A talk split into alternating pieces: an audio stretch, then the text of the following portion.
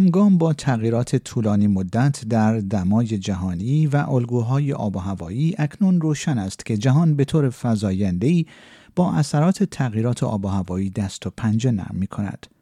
انسانی مانند سوزاندن سوخت های فسیلی مانند زغال سنگ، نفت و گاز برای تأمین انرژی دنیای مدرن ما محرک اصلی این تغییرات آب و هوایی بوده است. در این میان کاهش میزان انتشار گازهای گلخانه‌ای تولیدی ناشی از سوزاندن سوختهای فسیلی در کنار استفاده بیشتر از منابع انرژی تجدیدپذیر یک اقدام کلیدی مورد نیاز برای کاهش اثرات مخرب تغییرات آب و هوایی است. استرالیا یک برنامه بلند مدت کاهش انتشار گازهای ای دارد و درک آنچه که در تلاش است به آن دست یابد می تواند به همه از خانواده ها گرفته تا کسب و کارها برای محدود کردن گرمایش جهانی و تغییرات آب هوایی کمک کند. سوزاندن های فسیلی مقادیر زیادی دی اکسید کربن و سایر گازهای ای را در جو زمین آزاد می کند این امر منجر به گرم شدن دمای جهانی می شود زیرا تجمع گازهای گلخانه ای در جو زمین سبب به دام افتادن گرمای بیشتری از خورشید می شود. تغییرات آب و هوایی به معنای چیزی فراتر از گرم شدن دماست. زمین یک سیستم پیچیده است و پیامدهای تغییرات آب و هوایی همچنین شامل افزایش شدت خشکسالی ها، آتش سوزی ها، سیل ها و طوفان هاست. گرم شدن دمای دریاها، بالا آمدن سطح آب دریاها، ذوب شدن یخهای قطبی و تاثیرات این امر بر تنوع زیستی همگی بخشی از تغییرات آب و هوایی هستند و این تغییرات این ظرفیت را دارند که موجودیت ما را تهدید کنند. کاهش تاثیر تغییرات آب و هوایی شامل کاهش میزان انتشار گازهای گلخانه‌ای و تغییر استفاده از سوختهای فسیلی به منابع انرژی تجدیدپذیر مانند انرژی باد، خورشید و امواج دریاست. استرالیا یک طرح بلند مدت کاهش انتشار گازهای گلخانه‌ای را برای محدود کردن گرمایش زمین اجرا کرده است. دکتر سایمون برادشاو مدیر تحقیقات شورای آب و هواست. او پیرامون تغییرات آب و هوا تحقیق می کند. او گفت استرالیا همانند بسیاری از کشورها متعهد به دستیابی به آلایندگی صفر خالص تا سال 2050 شده است. این به معنای روشی است که ما برق خانه ها و صنایع خود را تعمین می کنیم. Australia, like most countries, has committed to achieving net zero emissions by 2050. Now that's a lot of change. That means repowering the way we are powering our homes and our industries. So, changing the way we produce electricity, getting much more energy from the sun and the wind into our electricity system, and very quickly moving beyond fossil fuels entirely. و با آنکه سال 2050 خیلی دور به نظر می رسد دکتر برادشا می گوید که چهارچوب زمانی برای اقدام برای کاهش انتشار گازهای گلخانه ای ضروری است دولت استرالیا لایحه تغییر آب و هوا را در سال 2020 معرفی کرد. در این لایحه اهداف کاهش انتشار گازهای گلخانی استرالیا مشخص شده است. ارون تانگ به عنوان یک پژوهشگر وابسته به مرکز مطالعات خطرات وجودی در دانشگاه کمبریج در زمینه سیاست های آب و هوایی کار می کند.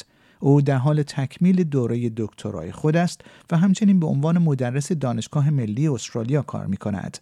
او گفت لایحه تغییرات آب و هوایی استرالیا در نظر دارد تا انتشار گازهای گلخانه ای را تا سال 2030 به میزان 43 درصد میزان گازهای گلخانه ای در سال 2005 کاهش دهد و آن را تا سال 2050 به صفر خالص برساند.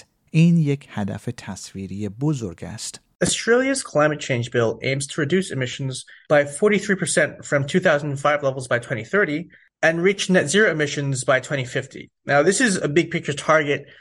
Australia has previously had a bit of trouble maintaining consistent climate policy at the federal level. The climate change bill hopefully provides much needed stability moving forward and is a foundation for even more ambitious action in the future. انتشار کربن صفر خالص به معنای دستیابی به تعادل کلی بین انتشار گازهای گلخانه‌ای تولید شده و انتشار گازهای گلخانه‌ای خارج شده از جو زمین است. دکتر تانگ می‌گوید برای رسیدن به انتشار خالص صفر سرمایه گذاری در انرژی های تجدید پذیر لازم است. We get half of our energy from burning coal. Investing in other ways to produce energy in Australia will not only reduce our own emissions and lower energy prices, but also create economic opportunities across the Asia Pacific. We can be world leaders in renewable energy industries. این در حالی است که دکتر برادشا نیز با این نظر موافق است که استرالیا در موقعیت ایدئالی قرار دارد تا در استفاده از انرژی های تجدیدپذیر پیشرو باشد. آقای تانگ همچنین می‌گوید که انتخاب های فردی در مجموع می توانند تفاوت مثبتی در کاهش انتشار ایجاد کنند. Do whatever you can do. There is no shortage of useful action. You could install solar panels on your house, eat less meat, change banking or superannuation services, and of course, vote. Start with something that works for you and build from there. جنبه دیگر انتشار خالص صفر بررسی چگونگی خروج گازهای گلخانه‌ای از جو است. او گفت چیزی که هنوز به طور گسترده مورد بحث قرار نگرفته نیاز به حذف گازهای گلخانه‌ای از جو زمین است نه فقط توقف انتشار آنها رسیدن به انتشار صفر خالص بسیار دشوارتر است Something that isn't yet widely discussed is the need to remove greenhouse gases from out of the atmosphere, not just stop their emissions. We've simply put too much in the atmosphere to only stop emitting. Without sufficient capabilities to remove, reaching net zero emissions is much more difficult. به گفته دکتر برادشا حفظ و حفاظت از تنوع زیستی جهان نیز مهم است زیرا بخشی از سیستم حمایت از حیات سیاره است. We need to be protecting the ecosystems, the precious forests, and uh, other amazing environments around Australia that are so important in maintaining a safe and livable climate for all of us and protecting biodiversity and everything that matters.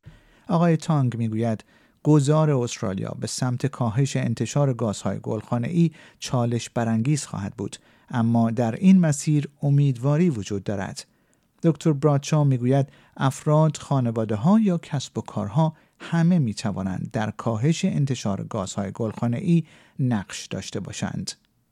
The path ahead is difficult, but we specialize in overcoming difficult problems and doing amazing things.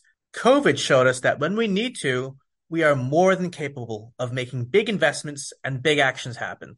شنوندگان گرامی پیمان جمالی هستم و این گزارش اسپیس فارسی بود که اون رو به همراه همکارم فیل توکاک تهیه و تقدیم حضورتون کردیم.